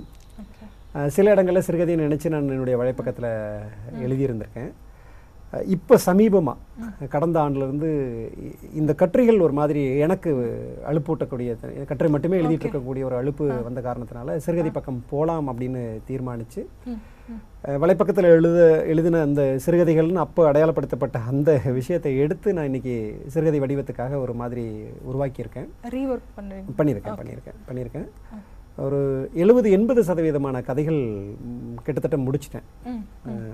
2021 இந்த ஆண்டின் இறுதிக்குள் சிறுகதை தொகுப்பு வரும் நம்புறேன். ஓகே சார், நாவல் குறித்து சார் எங்கிட்ட நாவல் இருக்கான்னு எனக்கு தெரியல. ஓகே, நாவல் குறித்து எழுதுற எண்ணம் தெரியல, ஆசை இருக்கு, நாவல் ஒன்று எழுதி பார்த்துடணும்னு ஆசை இருக்கு. நாவல் எங்கிட்ட இருக்கா இல்லையான்னு தெரியல, அது என்னைக்காவது ஒரு கணத்தில் தோணுச்சு அப்படின்னா எழுதலான்னு நினைக்கிறேன். சார், நீங்கள் 3 புத்தகம் ஒரு பத்திரிகைக்காக எழுதின விஷயங்கள் தான். ஒரு வெகுஜன பத்திரிகைக்கு எழுதுவது எவ்வளவு அழுத்தம் கொடுக்கக்கூடிய விஷயமா பார்க்குறீங்க? ஒரே ஒரு அழுத்தம் அந்த நாள் தான். ஒன்று வெள்ளிக்கிழமை இரவு 9 மணிக்குள்ள அனுப்பணுன்னாங்க, இன்னொன்று வியாழக்கிழமை இரவு 9 மணிக்குள்ள அனுப்பணுன்னாங்க. அந்த அழுத்தம் மட்டும்தான் அதில் எனக்கு இருந்ததே தவிர மற்ற எந்த அழுத்தமும் அதில் நான் உணரவே இல்லை. அந்த அழுத்தத்தை உருவாக்கிட்டதும் என்னுடைய சோம்பேறித்தனம் தான் சொல்ல முடியும். எனக்கு தெரியும் இந்த ஒரு வார காலத்துக்குள்ளே இதை நான் கொடுக்கணும்னு தோணும், ஆனால் ஏதோ ஒரு கட்டத்தில் அதை தள்ளி போட்டு கடைசி நிமிஷத்தில் எழுதுறதுல ஒரு சுகத்தை விட திருப்தி இருந்திருக்கு. ஒரே ஸ்ட்ரெச்சில்ன்னு சொல்கிறோம்ல, காத்திரமாக ஒரு முயற்சியில் எழுதிடணும் அப்படிங்கிறக்காகவே தள்ளி போட்டு அவங்க கேட்கக்கூடிய அந்த நேர கெடுக்குள்ளே எழுத முடியாமல் இருக்கிறப்போ ஒரு விதமான அழுத்தம் வந்திருக்கு. அது மட்டும்தான், வாசகர்களோட நேரடியான தொடர்பு அதுக்குள்ளே பெருசாக வராததுனால அந்த அழுத்தம் எதுவும் இல்லை. சார், இப்போ சமூக வலைதளங்கள்லையும் வெகுஜன பத்திரிகைகளையும் எழுதுறதுனாலேயே ஒருத்தர் எழுத்தாளர் அப்படின்னு சொல்கிறது சரியா அப்படிங்கிற விமர்சனம் நிறைய இடங்களில் நம்ம கேட்க முடியுது. இதை நீங்கள் எப்படி பார்க்குறீங்க? இந்த விமர்சனத்தை யார் வைக்கிறாங்கன்னா தெரியல. எழுத்தாளர் அப்படின்னா இதில் எழுதுனாதான் எழுத்தாளர் அப்படின்னு எதுவும் கிடையாது. மனசுக்குள்ளே இருக்கக்கூடிய விஷயத்தை அப்படியே இறக்கி வைக்கக்கூடியவங்களாக இருக்கலாம், ஒரு நோக்கத்துக்காக எழுதக்கூடியவங்களாக இருக்கலாம். அந்த வகையில் தொடர்ச்சியாக தன்கிட்ட இருக்கக்கூடிய மனசில் இருக்கக்கூடிய விஷயத்தை எழுத்தின் வாயிலாக தொடர்ச்சியாக வெளிப்படுத்தக்கூடியவர்கள் எல்லாத்தையும் நான் எழுத்தாளராக தான் பார்க்குறேன். சமூக வலைதளங்கிறது இன்றைக்கி மிகப்பெரிய ஒரு வாய்ப்பு கொடுத்துருக்கு. சமூக வலைதளம் பயன்படுத்தாத படைப்பாளர்கள், பயன்படுத்த தெரியாத எழுத்தாளர்கள் இதை குறையாக தான் சொல்லுவாங்க. ஏன்னா அது ஒரு அச்சமூட்டக்கூடிய எல்லை இது தொற்றுக்கு. ஒரு காலகட்டத்தில் ஒரு படைப்பை எழுதி அனுப்பி வச்சு அது வெளியாகி அது வாசகர்கள்ட்ட போய் சேர்ந்து அவங்க எழுத்தாளரை தொடர்பு கொள்ளக்கூடியதுங்கிறது மிக நீண்ட ஒரு காலமாக இருந்தது. இன்னைக்கு 2-3 நிமிடங்களுக்குள்ள அதற்கான எதிர்வினை வர ஆரம்பிச்சிருது. அந்த எதிர்வினையோட சேர்ந்து சரியான முறையிலோ அல்லது ஆர்வத்தின் பால கொடுக்கக்கூடிய ஊக்கம் இந்த நீண்ட காலத்துக்கு பிறகு எடுத்தவங்களுக்கு ஒரு ஒரு கோபத்தை கொடுக்குதுன்னு தோணுது எனக்கு. நாங்கெல்லாம் எவ்வளோ கஷ்டப்பட்டு ஒரு எழுத்துக்கு வந்து அங்கீகாரம் வரணும்னா எனக்கு எவ்வளோ நாள் ஆச்சு, உனக்கு பாரு இவ்வளோ லைக் வந்துருச்சு, இவ்வளவு ஷேரிங் வந்துடுது அப்படிங்கிற மாதிரியான ஒரு காரணமாக இருக்கலாமே தவிர எழுத்தாளர்கள் இவங்க தான் அப்படின்னு எந்த வகையிலையும் பிரிக்கிறது ஒரு அநீதியாக தான் நான் பார்க்குறேன். சார், உங்களோட உறவினும் திரைக்கதை ரொம்பவே அருமையாக இருந்தது. ஏன்னா ஒரு ரியல் லைஃப் இன்சிடெண்ட் ப்ளஸ் அந்த ஒரு திரைப்படம் குறித்த உங்களோட பார்வை வந்து ரொம்ப மர்ஜ் பண்ணி அழகாக எழுதியிருந்தீங்க. இந்த எண்ணம் எப்படி வந்தது? இது ரெண்டையும் மர்ஜ் பண்ணி எழுதுற இது முதன்முறையாக நான் எழுதின ஒரு திரைப்படம் மலையாளத்தில் இருக்கக்கூடிய சாபா குரிஸ். ஓகே, சாபா குரிஸ் அது வந்து கிளையிலிருந்து வேர்வரையில் இருக்கும். இந்த மற்ற மொழி திரைப்படங்கள் பார்க்கறதுங்கிறது எனக்கு 2011-12 அந்த வருடங்கள்லேயே ஒரு நண்பர் மூலமாக அறிமுகமாயிடுச்சு. பார்க்குறப்ப அந்த படங்கள் வேறு மாதிரியான ஒரு உணர்வை கொடுக்க ஆரம்பித்ததுனால தேடி பார்த்துட்ருக்கேன். அப்படி அந்த வரிசையில் வந்த ஒரு படம் சாபா குரிஸ் அப்படின்னு சொல்லிட்டு தமிழில் கூட அது மீளுருவாக்கம் செய்யப்பட்டது. இவர் பிரசன்னா நடித்தது, பிரசன்னா ஓபியா. அந்த படம் உள்ளே பேசியிருக்கக்கூடிய விஷயம் மனசுக்குள்ளே ஒரு மாதிரி அழுத்தத்தை கொடுத்துட்டே இருந்தது. எப்படி இதை ஒரு விஷயமாக எடுத்து ஒரு படமாக பண்ணியிருக்காங்கன்னு ஒரு ஆச்சரியம் இருந்துகிட்டே இருந்தது. அது பேசப்பட வேண்டிய ஒரு விஷயமும் கூட. அதை ஒட்டி அப்போது 2013 நினைக்கிறேன் ஒரு கட்டுரை எழுதி தமிழ் இந்து ஆன்லைனில் இணைய பக்கத்தில் அந்த கட்டுரை வெளியாகிருந்தது. அதுதான் முதல் அனுபவம். அதற்கு பிறகு ஏதாவது ஒரு படத்தை பார்க்கும் பொழுது அந்த படத்துக்குள்ளே இருக்கக்கூடிய ஏதோ ஒரு முடிச்சு ஒரு விஷயம் அதுக்குள்ளே இருக்கக்கூடிய ஒரு ஏதோ ஒன்று மனசுக்குள்ளே அப்படி வந்து உள்ளே உட்காந்துருக்கும். அது என்ன பண்ணுறதுன்னு தெரியாது. விமர்சனமாக எழுதுறதா, அந்த திரைப்படத்தை அறிமுகப்படுத்துறதா எழுதுறதா, என்ன எதுங்கிறது தெரியவே தெரியாது. அப்போது இது என்ன பண்ணுறது அப்படின்னு தெரியாத அந்த குழப்பம் இருக்கிறப்ப இது எப்படியாவது வெளியில் கொண்டு வரணும், வெறும் சினிமாவான விஷயமாக கொண்டு வர வேண்டாம்னு சொல்லிட்டு இது மனசுக்குள்ளே கணக்க ஆரம்பிச்சதுக்கான காரணமே என்னென்னா அதற்கு நிகரான ஒரு வாழ்க்கையை நான் சந்திச்சிருப்பேன். அது என் வாழ்க்கையாக இருக்கலாம், என்னுடைய நண்பர்களில் உறவுகளில் எங்கே இருக்கலாம், கேள்விப்பட்டிருக்கலாம், யாரோ இடத்துல சொன்னதாக இருக்கலாம். அப்போ அதுதான் இது எனக்கு சுமக்க வைக்கிதுன்னு தோணுன உடனே இந்த ரெண்டையும் கலந்து ஒரு வடிவத்தை உருவாக்குறேன். அப்படி வந்தது தான் அடுத்த கட்டுரை குரங்கு பேனா சூத்திரம் அப்படின்னு சொல்லிட்டு பிளிப்ஸ் அண்ட் த மங்கி பெண் அப்படின்னு மலையாள படத்தில் வந்தது. இந்த ரெண்டாவது கட்டுரை வந்ததுக்கப்புறம் இந்த ரெண்டையும் கலந்து ஒரு கட்டுரை வடிவம் கொடுக்க முடியும்னு எனக்கு தோண ஆரம்பிச்சது. அடுத்தடுத்து ஒரு 2-3 படங்களுக்கு அப்படி ஒரு முயற்சி எடுக்கிறப்போ இந்த வடிவத்தை பார்த்துட்டு தான் குங்குமம்ல இருந்து ஒரு வாய்ப்பு வந்தது. அப்போ குங்குமம் இதனுடைய ஆசிரியராக இருந்த தி முருகன் அவர்கள் இந்த வடிவம் நல்லாயிருக்கு, எனக்கு அவரை அறிமுகம் இல்லை, எனக்கு அவங்கள தொடர்பு கொள்ளவும் தெரியாது. ஃபேஸ்புக்கில் அவர் நண்பர் பட்டியலில் இருந்திருக்காரு, இதை தொடர்ந்து வாசிச்சுருக்காரு. வாசித்து கொண்டிருக்கும் பொழுது அந்த காலகட்டத்தில் நம்தோழி இதழில் தான் 2 படங்களுக்கு எழுதியிருப்பேன். இந்த பெயரிடப்படாத புத்தகமில் இருக்கும் இந்த ரூம் அப்படின்னு சொல்லிட்டு ஒரு ஆங்கில படத்துக்கும் பத்தே மாரி அப்படின்னு சொல்லிட்டு ஒரு மலையாள படத்துக்கும் கட்டுரைகள் எழுதியிருப்பேன். இந்த 2 கட்டுரையை பார்த்த உடனே அவர் கேட்குறாரு, இது ஏன் வந்து நம்ம ஒரு தொடராக எழுதக்கூடாது? அவர் கேட்ட உடனே பெரிய ஒரு சந்தோஷம். ஏன்னா பிரபலமாக இருக்கக்கூடிய ஒரு வார இதிலிருந்து ஒரு வாய்ப்பு வருது அப்படின்னு சொல்லிட்டு. ஆனால் எங்கிட்ட இருக்கிற சரக்கு பெரிய பிரச்சனை என்னென்னா வருஷத்துக்கு 4 படம் தான் எனக்கு அப்படி தேரும். படம் பார்த்துட்டே எழுதிட முடியாது. 4 படம் தான் ரொம்ப உள்ளுக்குள்ளே போட்டு உறுத்த ஆரம்பிக்கும், கணக்க ஆரம்பிக்கும், தூங்க விடாமல் பண்ணிகிட்டே இருக்கும். அவர்கிட்ட சொல்கிறேன், இது சரிதான் சார், ஆனால் வருஷத்துக்கு 4-5 படம் தான் என்னால் எழுத முடியும் அப்படிங்கிறேன். அவர் சொல்கிறார், இல்லை இந்த வடிவம் நல்லாயிருக்கு, இது வரைக்கும் யாரும் முயற்சி செய்யலை, திரைப்படம் குறித்து விரிவாக எழுதுகிறாங்க, கதையை சொல்கிறாங்க, விமர்சனம் செய்கிறாங்க, திரைப்படம் குறித்து அதனுடைய தொழில்நுட்பத்தை விரிவாக பேசுகிறாங்க, அதுக்கு சில உதாரணங்களெல்லாம் சொல்கிறாரு. ஆனால் ஒரு இயல்பான வாழ்க்கையும் திரைப்படத்தில் இருக்கக்கூடிய ஒரு பகுதியும் கலந்து எழுதி ஒரு திரைப்படத்தை அறிமுகப்படுத்துறதுங்கிறது முதல் இந்த முயற்சி வந்து நல்லாயிருக்கு, இந்த வடிவம் நல்லாயிருக்கு அப்படின்னு சொல்கிறப்போ அவர் கேட்டார், ஏதாவது கட்டுரைகள் தயாராக இருக்குது அப்படின்னு கேட்டார். அப்போ தான் அதில் வந்து அந்த மகேஷோட பிரதிகாரம் பார்த்து அந்த கட்டுரை நான் எழுதி வச்சுருந்தேன். இப்போ என் பிளாக்ல போடுறதுக்கு அல்லது வேறு ஏதாவது இதழ்களுக்கு அனுப்புகிற மாதிரி இருந்தேன். அப்போ சொன்னால், ஒரு கட்டுரை தயாராக இருக்குன்னு, இன்னொரு கட்டுரை மட்டும் தயார்னா சொல்லுங்கள், ஆரம்பிச்சிடலாம் அப்படின்னாரு. எனக்கு தெரியாது எத்தனை கட்டுரை எழுத போகிறோம் என்னங்கிறது தெரியாது. எனக்கு ஒரே ஒரு மனசுக்குள்ளே இருக்கக்கூடியது என்னென்னா, ஒரு 5 கட்டுரை நம்மளால் தேற்ற முடியும், அவ்வளோதான் படங்கள் பார்த்துருக்கோம், அறிவிப்பு வெளியில் வந்துருச்சு, அந்த கட்டுரைகள் போட ஆரம்பிச்சிட்டாரு. சார் எத்தனை கட்டுரை வேணும்னு ஒரு 10 கட்டுரை முயற்சிக்கலாம். 10ங்கிறது எனக்கு ரொம்ப பெரிய விஷயமா இருந்தது. அதுக்கு முன்னால் வரைக்கும் படம் அதன் போக்கில் பார்த்து அதுக்குள்ளே இருக்கக்கூடிய விஷயம் மனசுக்குள்ளே தச்சிடும். அது ஒரு எழுத்தாக வெளியில் மாறி வரும். இது வாரம் வாரம் கொடுக்கணுங்கிறதுனால இதுக்காகவே தேடி படம் பார்த்து தயாராக வேண்டிய ஒரு சூழல் வந்தது. இந்த ரெண்டையும் கலந்து எழுதக்கூடிய அந்த வடிவம் லேசாக பிடிபட்டதுனால, இந்த வாழ்க்கை கதைகள் மனசுக்குள்ள அனுபவங்களில் இருந்ததுனால, ரேண்டமாக ஒரு வாரத்துக்கு எடுத்து 4, 5, 6, 7 படம் அப்படின்னு பார்த்துட்டு இருக்கிறப்ப ஏதோ ஒரு படம் மனசுக்குள்ளே இருக்கக்கூடிய ஏதோ ஒரு விஷயத்தை கனெக்ட் ஆகிறதுனால இது ரெண்டையும் ஒரு முயற்சியாக தான் எழுத ஆரம்பித்தேன். 10 வந்தோடனையும் சாருக்கு சொன்னார், இல்லை நல்லா போயிட்டுருக்குன்னு ஒரு 5 அப்படின்னாரு. எனக்கு நான் ரொம்ப சிரமமாக இருக்குது, எழுத முடியல, நிறைய வாரம் 6, 7 படங்கள் பார்த்து அதுக்குள்ளே ஒன்று தேர்ந்தெடுக்க வேண்டியதாக இருக்குது அப்படின்னு. அவருடைய ஊக்குவிப்பில் அடுத்தது 20, 25ன்னு சொல்லி ஒரு 6 மாதம் அது முழுக்க எங்கிட்டருந்து அவருடைய நம்பிக்கையில் பிடுங்கப்பட்ட எழுத்துன்னு தான் சொல்லணும். அப்படி தான் அந்த வாய்ப்பு அமைஞ்சது. சார், உங்களுடைய வாசிப்பு அனுபவம் பற்றி சொல்லுங்கள். நீங்கள் கொண்டாடக்கூடிய படைப்பாளர்கள் படைப்புகள் குறித்து பகிர்ந்துக்கோங்களேன். சின்ன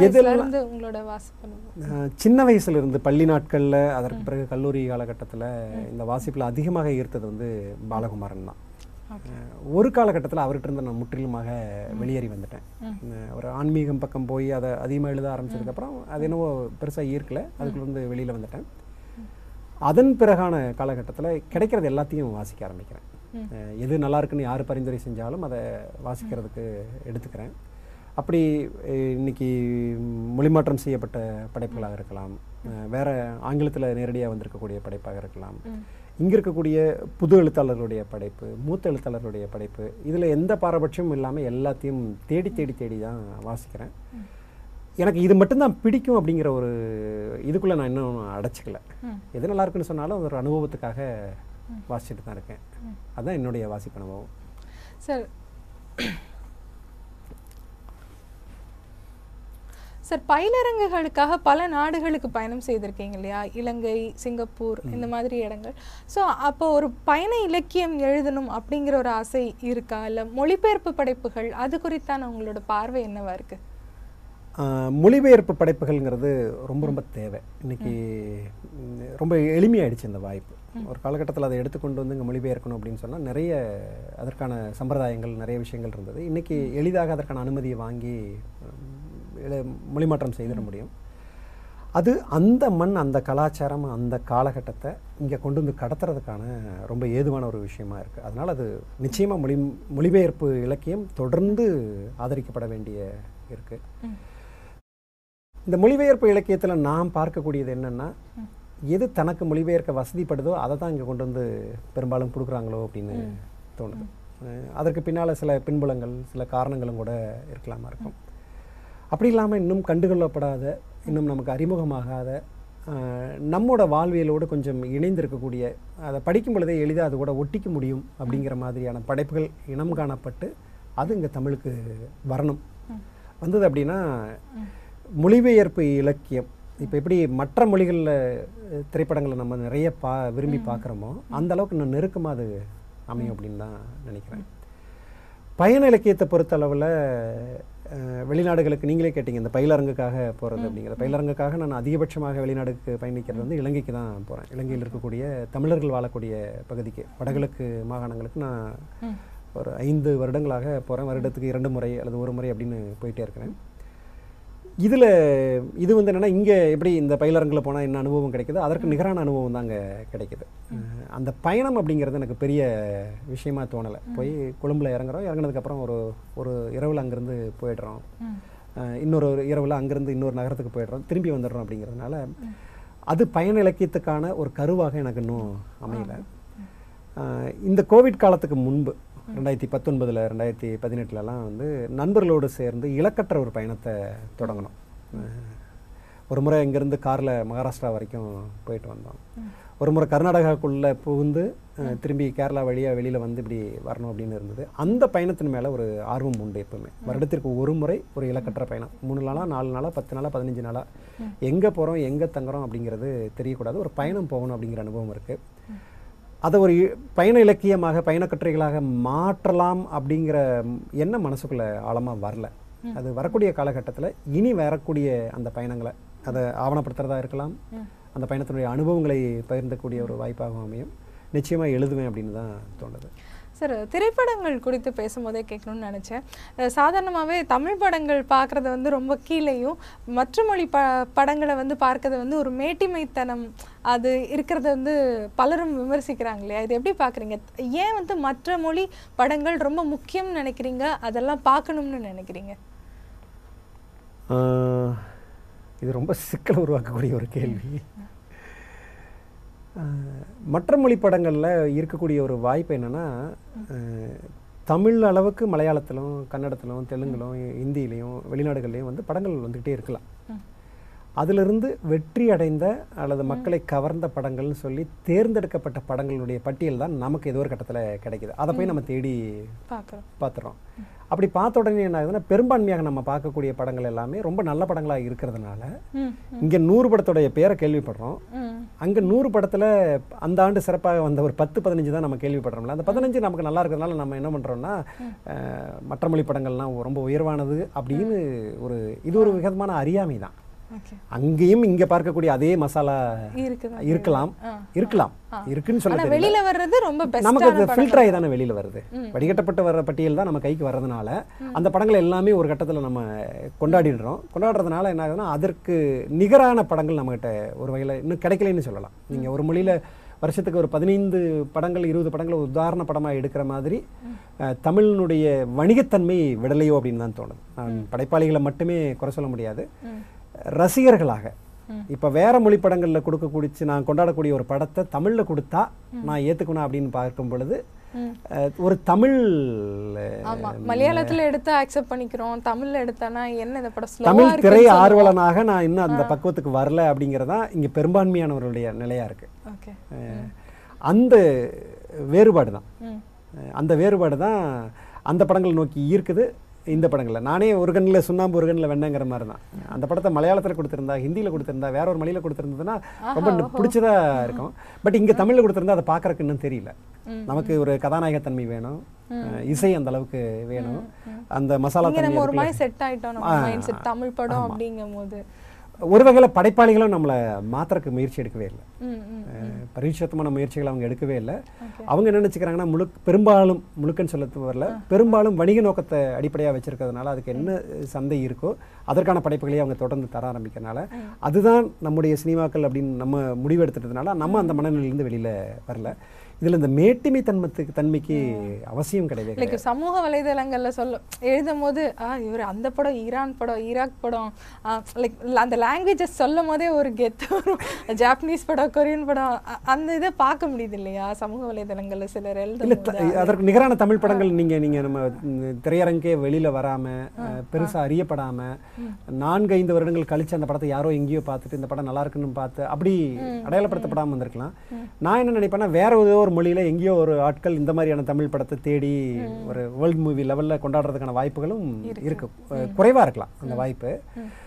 வேறு மொழி படங்களை மட்டுமே பார்க்கறது என்ன அறிவாளியாக காட்டுறது அல்லது நம்மளுடைய மேட்டுமைத்தனத்தை காட்டுறதுங்கிறது ஒரு அறியாமை தான். அதில் சிறப்பு இருக்குது, இல்லைன்னு சொல்லலை.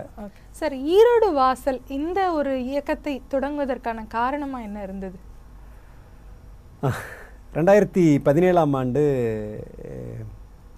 பெயரிடப்படாத புத்தகம், உறவினும் திரைக்கதை இரண்டும் வந்து ஈரோட்டில் வெளியாச்சு ஜனவரி 15ஆம் தேதி. அந்த வெளியீட்டுக்கு நான் என்னுடைய பயிலரங்க நிகழ்ச்சிகள் அப்போ சென்னையில் தான் இருக்கேன். ஞாயிற்றுக்கிழமை வெளியாகுது, வெள்ளிக்கிழமையும் சனிக்கிழமையும் நான் சென்னையில் தான் இருக்கேன். சென்னையிலையும் புத்தக திருவிழா நடந்துகிட்டு இருக்கக்கூடிய ஒரு நேரம். அப்போ அந்த நேரத்தில் அங்கே வெளியீட்டு விழாவை ஈரோடில் தான் வச்சுருந்தோம்.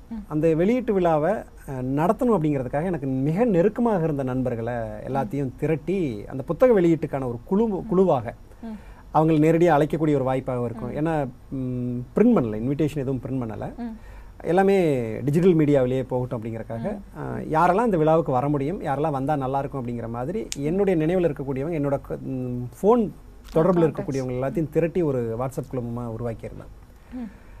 அவங்க எல்லாம் உதவுன காரணத்தினால, அவங்க ஆதரவு தெரிவித்த காரணத்தினால நான் அன்றைக்கி தான் போய் காலையில் இறங்குறேன். அன்றைக்கே அந்த புத்தக வெளியீடு விழா நடக்குது. எல்லா ஏற்பாடுகளையும் அவங்களே பண்ணியிருந்தாங்க. அந்த புத்தக வெளியீடு விழா சிறப்பாக நடந்துகிட்டு இருந்தது.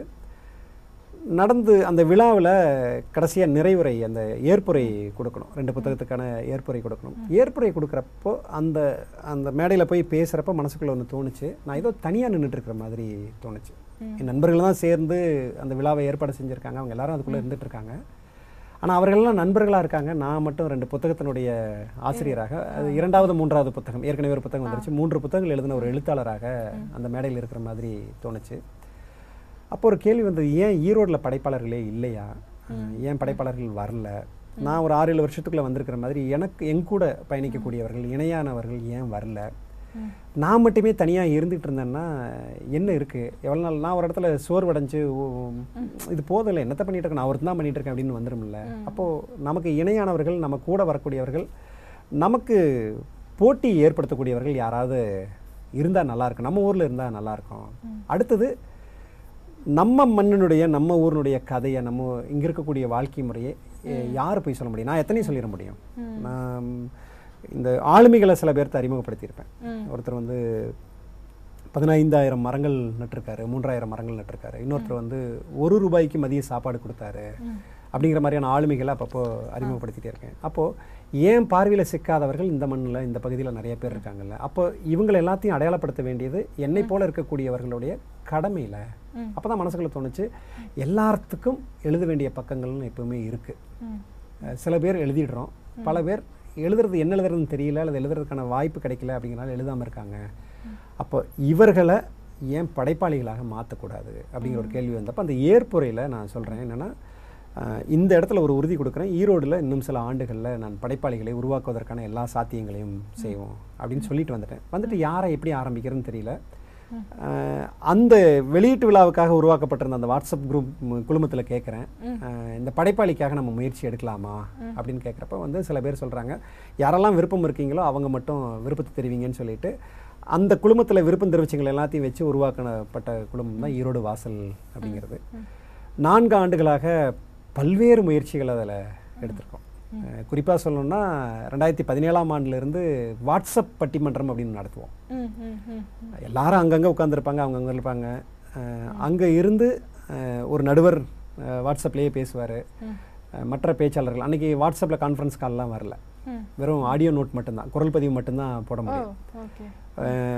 2 அணியில் 3 பேர் இருக்காங்க, ஒரு நடுவர் இருக்காங்க அப்படின்னு சொன்னால் மொத்தம் 13 குரல் பதிவுகள் வரணும், நடுவர் தொடங்கி நடுவர் முடிக்கிற வரைக்கும். அது எடிட் பண்ணிப்பீங்க, எதுவும் பண்ண மாட்டோம். யூடியூப்ல போட்டுருக்கீங்க, அது எல்லாத்தையும் இணைப்புமே தவிர எதுவும் எடிட் பண்றது கிடையவே கிடையாது, எல்லாத்தையும் இணைக்கிறது மட்டும் செஞ்சோம். அதை விளையாட்ட ஆரம்பித்தோம். அது எங்களுக்கான ஒரு நல்ல வடிவமாக கிடைக்க ஆரம்பிச்சதுக்கப்புறம் நான் எதிர்பார்த்த எழுத்தாளர்களோட பேச்சாளர்கள் நிறையா வர ஆரம்பித்தாங்க. இப்போ இந்த 4 ஆண்டுகளுக்குள்ள எப்பொழுதும் ஏறத்தாழ 100 பேர் அதுக்குள்ளே தக்க வச்சுட்டே இருக்கிறோம். இதுக்கு இசைவு முடியாதவர்கள் ஏதாவது ஒரு காரணத்தினால கொஞ்சம் பேர் வெளியில் போவாங்க, திடீர்னு புதுசாக வெளியில் உள்ளே வருவாங்க, வெளியில் போவாங்க, உள்ளே வருவாங்க, அப்படி இருந்துகிட்டே இருக்காங்க. ஒரு 60% இந்த 4 ஆண்டுகள் தொடர்ச்சியாக இருக்காங்க. அவங்கள கொஞ்சம் கொஞ்சமாக அவங்களோட உரையாடி பேசி அப்படின்னு சொல்லிட்டு எழுத்து பக்கம் கொஞ்சம் திருப்பி இருக்கோம் கணிசமாக. இப்போ ஒரு 35 பேர் தொடர்ச்சியாக எழுதக்கூடிய ஒரு முயற்சியில் இருக்காங்க. சில புத்தகங்கள் சார் அதன் நீட்சியாக தான் ஒரு பதிப்பகம் உருவாக்கணும் அப்படிங்கிற ஒரு எண்ணம் தோன்றுச்சு. அது வந்து அந்த வாசல், ஈரோடு வாசல் இருக்கக்கூடிய உறுப்பினர்கள் எழுதி ஒரு புத்தகம் வெளியிட விரும்பினா வாசல் படைப்பகம் மூலமா வெளியிடலாம் அப்படிங்கிறதுக்காக அவங்கள முன்னிறுத்தி தான் அந்த சார் அந்த பதிப்பகத்திலிருந்து வெளிவந்த பெருமை மிகு படைப்புகளா இல்லை முக்கியமான இப்போ கவனப்படுத்தணும்னு நினைக்கிறது? இது வரைக்கும் 3 படைப்புகள் தான் வந்திருக்கு. மிக முக்கியமான ஒரு படைப்பு வந்து ஷான் கருப்புசாமி எழுதிய பொன்னி நாவல். அது அடுத்தது கேசவன் அவர்கள் எழுதிய ஆதலினால் தேடல் செய்வீர் அப்படிங்கிறது. அடுத்தது என்னுடைய உறவினும் திரைக்கதையினுடைய 2வது பதிப்பு. முதல் பதிப்பு சூரியன் பதிப்பகம் வெளியிட்டாங்க, குங்குமம் வழியாக வந்ததுனால. 2வது பதிப்பு வந்து வாசல் படைப்பகம் வழியாக கொண்டு வந்திருக்கோம். இப்போ 4 புத்தகங்கள் தயார் நிலையில் இருக்குது. கடந்த ஆண்டுலேயே வெளியில் வந்திருக்க வேண்டியது இந்த கோவிட் காலத்தினால கொஞ்சம் தள்ளி போனது. 4 புத்தகங்கள் எப்போ வேணாலும் வெளியீட்டுக்கு தயாரான அளவுக்கு இருக்காங்க. அவங்க வந்து ஈரோடு வாசலில் வந்து எழுத ஆரம்பித்தவங்க அவங்க. அடுத்து 2021 இது 10 அல்லது 15-20 பேர் தொகுப்பு கொண்டு வர்றதுக்கான காலம் அருள் செய்தால் அதற்கான வாய்ப்பு உண்டு நினைக்கிறேன். சார் ஒரு பட்டிமன்ற பேச்சாளராக நடுவராக அந்த அனுபவம் பற்றி சொல்லுங்களேன். அதற்கு உங்களுக்கு சின்ன வயசுலேருந்தே அந்த ஒரு பட்டிமன்றம்ங்கிற ஃபார்மட் மேலே ரொம்ப ஆர்வம் இருந்ததா, இல்லை அதுக்கு நீங்கள் எப்படி தயார் செய்திருப்பீங்க, அதை பற்றி சொல்லுங்களேன். பட்டிமன்ற அனுபவங்கிறது சின்ன வயசுலேருந்து இல்லவே இல்லை. உண்மையை சொல்லணும்னா எனக்கு பிடிக்காத ஒரு வடிவம் பட்டிமன்றம். நான் எனக்கு தெரிஞ்ச காலகட்டத்திலேருந்து கேட்டு கேட்டு பார்த்ததில் வெறும் நகைச்சுவையாக மட்டும் ஒரு வடிவம் இருந்தது. ஒரு 4-5 ஆண்டுகளுக்கு முன்பாக நான் அப்போ அரிமா சங்கத்தில் இருந்தேன். லயன்ஸ் கிளப்னு சொல்கிறோம்ல, அரிமா சங்கத்தில் இருந்தேன். அதுக்குள்ளே இந்த ஒரு வடிவத்தை உருவாக்கினாங்க, கொண்டு வந்தாங்க. என்ன அப்படின்னா, நிறைய சங்கங்களிலிருந்து பேச்சாளர்கள் வந்து ஒரு நடுவர் வச்சு பண்ணணும் அப்படின்னு சொல்லிட்டு அதில் நான் ஒரு பேச்சாளராக பங்கெடுக்கக்கூடிய ஒரு வாய்ப்பு வந்தது. அதற்கு முன்பே நான் நிறைய மேடைகளில் பேசிகிட்டு இருக்கேன். 1 மணி நேரம் 2 மணி நேரம் கூட பேசக்கூடியது பயிற்சியாளராகவும் நான் இருந்துகிட்டு இருக்கேன்.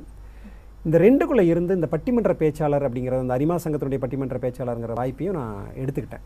எடுத்துக்கிட்டதுக்கான காரணம், எனக்குள்ளேயே ஒரு கேள்வி இருந்தது. அது 1 மணி நேரம் பேசுகிறோம், 1.5 மணி நேரம் கூட பேசுகிறோம், 1/2 மணி நேரம் பேசுகிறோம், பெரிய மேடைகளில் உரையில் கவனம் செலுத்திகிட்டு இருக்கோம், ஏன் அந்த பட்டிமன்றத்துக்கு போகணுங்கிற ஒரு கேள்வி எனக்குள்ளே வந்தது. ஏன்னா அந்த பட்டிமன்றத்தில் ஒரு பேச்சாளராக 5 நிமிஷம் அல்லது 7 நிமிஷம் அல்லது 10 நிமிஷம் தான் கொடுப்பாங்க. அணியினுடைய தலைவராக இருக்கிறப்போ 10 நிமிஷம் கிடைக்கும், மற்றது வந்து 5 நிமிஷம் 7 நிமிஷம் அப்படிங்கிறது கிடைக்கும்.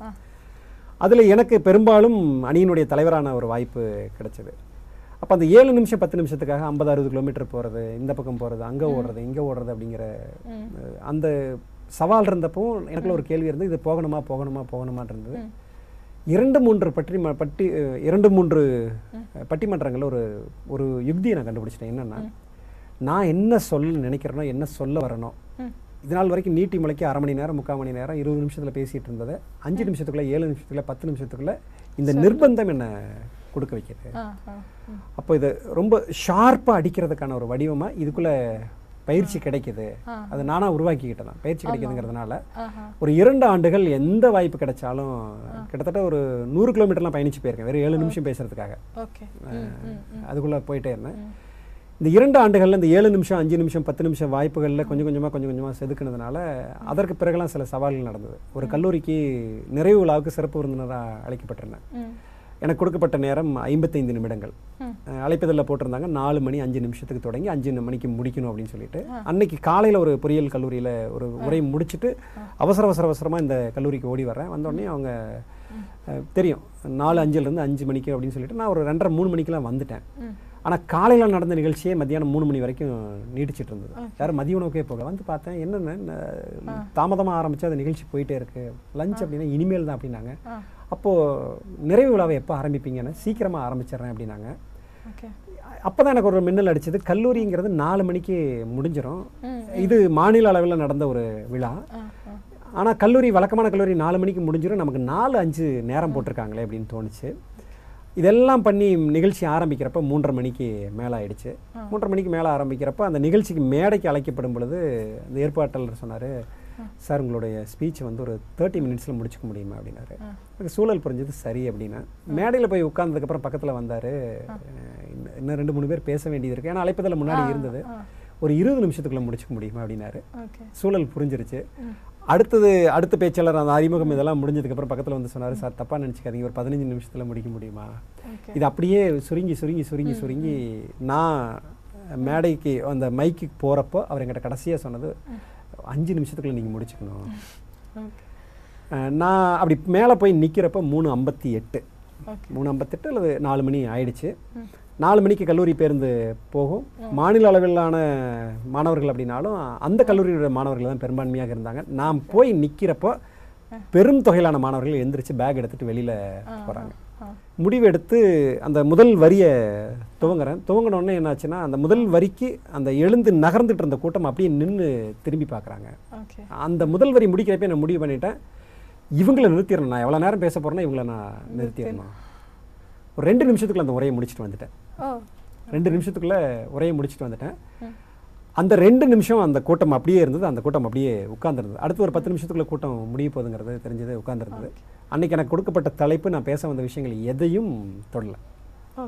அந்த 2 நிமிஷத்துக்குள்ளே அந்த மாணவர்கள், எழுந்து போகக்கூடிய மாணவர்கள், உள்ளே உட்கார்ந்துருக்கக்கூடிய மாணவர்கள், அவங்களுடைய ஆட்டிடியூடை தொட்டு ஒரு விஷயத்தை பேசுகிறேன். இது வந்து எனக்கு இந்த பட்டிமன்றத்தில் சுருக்கி பேசின அந்த சவாலான ஒரு வாய்ப்பு.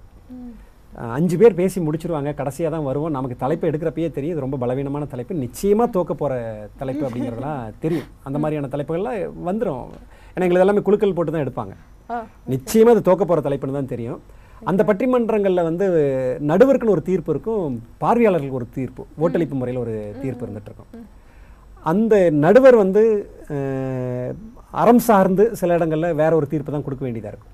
நம்ம இருக்கிற அணிக்கு எதிரணிக்கு தான் கொடுக்க வேண்டியதாக இருக்கும். அதுதான் சரியான ஒரு தீர்ப்பாகவும் இருக்கும். ஆனால் அந்த பார்வையாளர்கள்ட்ட அந்த இடத்துல ஓட்டு வாங்கி பல பட்டிமன்றங்களில் ஜெயிச்சிருப்போம். அப்போ அந்த 5 பேர் பேசுனதையும் அந்த 5 நிமிஷத்துக்குள்ளே 7 நிமிஷத்துக்குள்ளே 10 நிமிஷத்துக்குள்ளே உடைச்சு ஒட்டுமொத்த பார்வையாளர்களை நம்மளுடைய பக்கம் திருப்பக்கூடிய யுக்தி அங்கே கற்றுக்கிட்டதுனால இந்த 2 நிமிஷத்துக்குள்ளே அந்த மேடையை வசப்படுத்துகிறேன். அதன் விளைவாக அங்கே மேடையில் இருந்த அந்த விருந்தினர்கள், மற்ற பேச்சாளர்கள், மற்ற கல்லூரி நிறுவனங்கள்லேருந்து வந்திருந்தவங்களோட வாய்ப்பு அந்த 2 நிமிஷத்தில் முடித்த உரைக்காக மட்டும் கரூர் பயணிக்கிறேன், காரைக்குடி பயணிக்கிறேன், கோவில்பட்டி பயணிக்கிறேன், இங்கே எல்லாமே அந்த மேடையில் சந்தித்தவங்களுடைய அவங்க கொடுத்த வாய்ப்பு தான். அந்த உரையை சுருக்கக்கூடிய வாய்ப்பு பட்டிமன்றம் தருதுன்னு நினைக்கிறேன். பட்டிமன்றத்தில் நான் சமரசம் செய்யாத ஒரு விஷயம் இலக்கியங்கள்லேருந்து ஒரு உதாரணத்தை கொடுக்கறது, பழந்தமிழ் இலக்கியத்திலேருந்து ஏதாவது ஒன்று கொண்டு வர்றது, திருக்குறளை வச்சு சமாளித்து கடந்து வர்றது, அப்புறம் மலினமான நகைச்சுவைகளை பயன்படுத்துறது, இது எல்லாத்தையும் முடிஞ்ச வரைக்கும் தள்ளுறேன். நகைச்சுவைக்கு இடம் கொடுக்கறதே கிடையாது. திருக்குறள் மட்டும் ரொம்ப தேவையான இடங்களில் ரொம்ப சுருக்கமாக அதை பயன்படுத்துவேன். மற்றபடி இன்றைக்கி இருக்கக்கூடிய நிதர்சனம் இந்த நிகழ்காலத்தில் இருக்கக்கூடிய விஷயங்களை கோர்த்து கோர்த்து அந்த உரைக்குள்ள 5 நிமிஷம் 7 நிமிஷம் 10 நிமிஷத்துக்குள்ளே கொடுக்கக்கூடிய ஒரு வடிவத்தை தொடர்ச்சியாக நான் பயன்படுத்திகிட்டே வந்தேன். அதுதான் உரைக்கும் பயன்படுத்துகிறேன். அதுதான் மற்றவர்களுக்கு நான் பரிந்துரை செய்கிறேன்.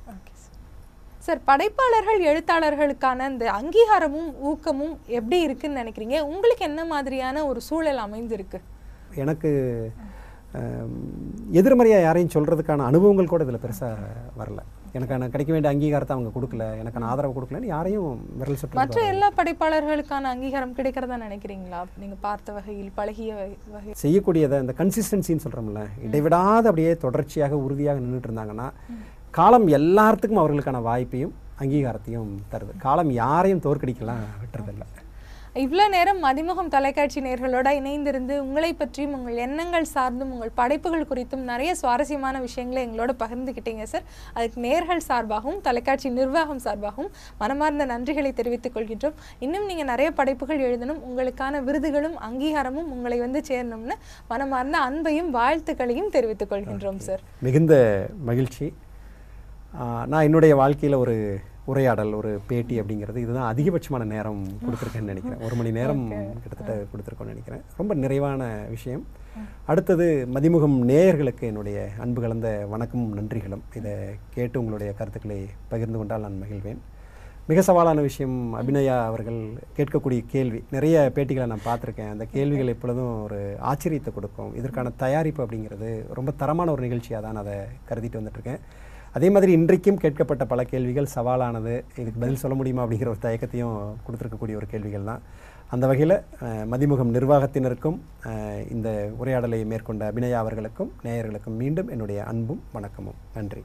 இன்றைய நிகழ்ச்சி ஒரு பேச்சாளரின் பார்வையில் எழுத்து இலக்கியம்னு ஒரு சிறந்த புரிதலை உண்டாக்கி இருக்குன்னு நம்புகிறோம். இதே மாதிரி ஒரு சிறப்பு நிகழ்ச்சியில் ஒரு சிறப்பு விருந்தினரோட உங்களை சந்திக்கிற வரைக்கும் உங்களிடமிருந்து விடைபெறுவது அபிநயா ஸ்ரீகாந்த். பிரிவது மீண்டும் இணைவதற்காகவே நன்றி, வணக்கம்.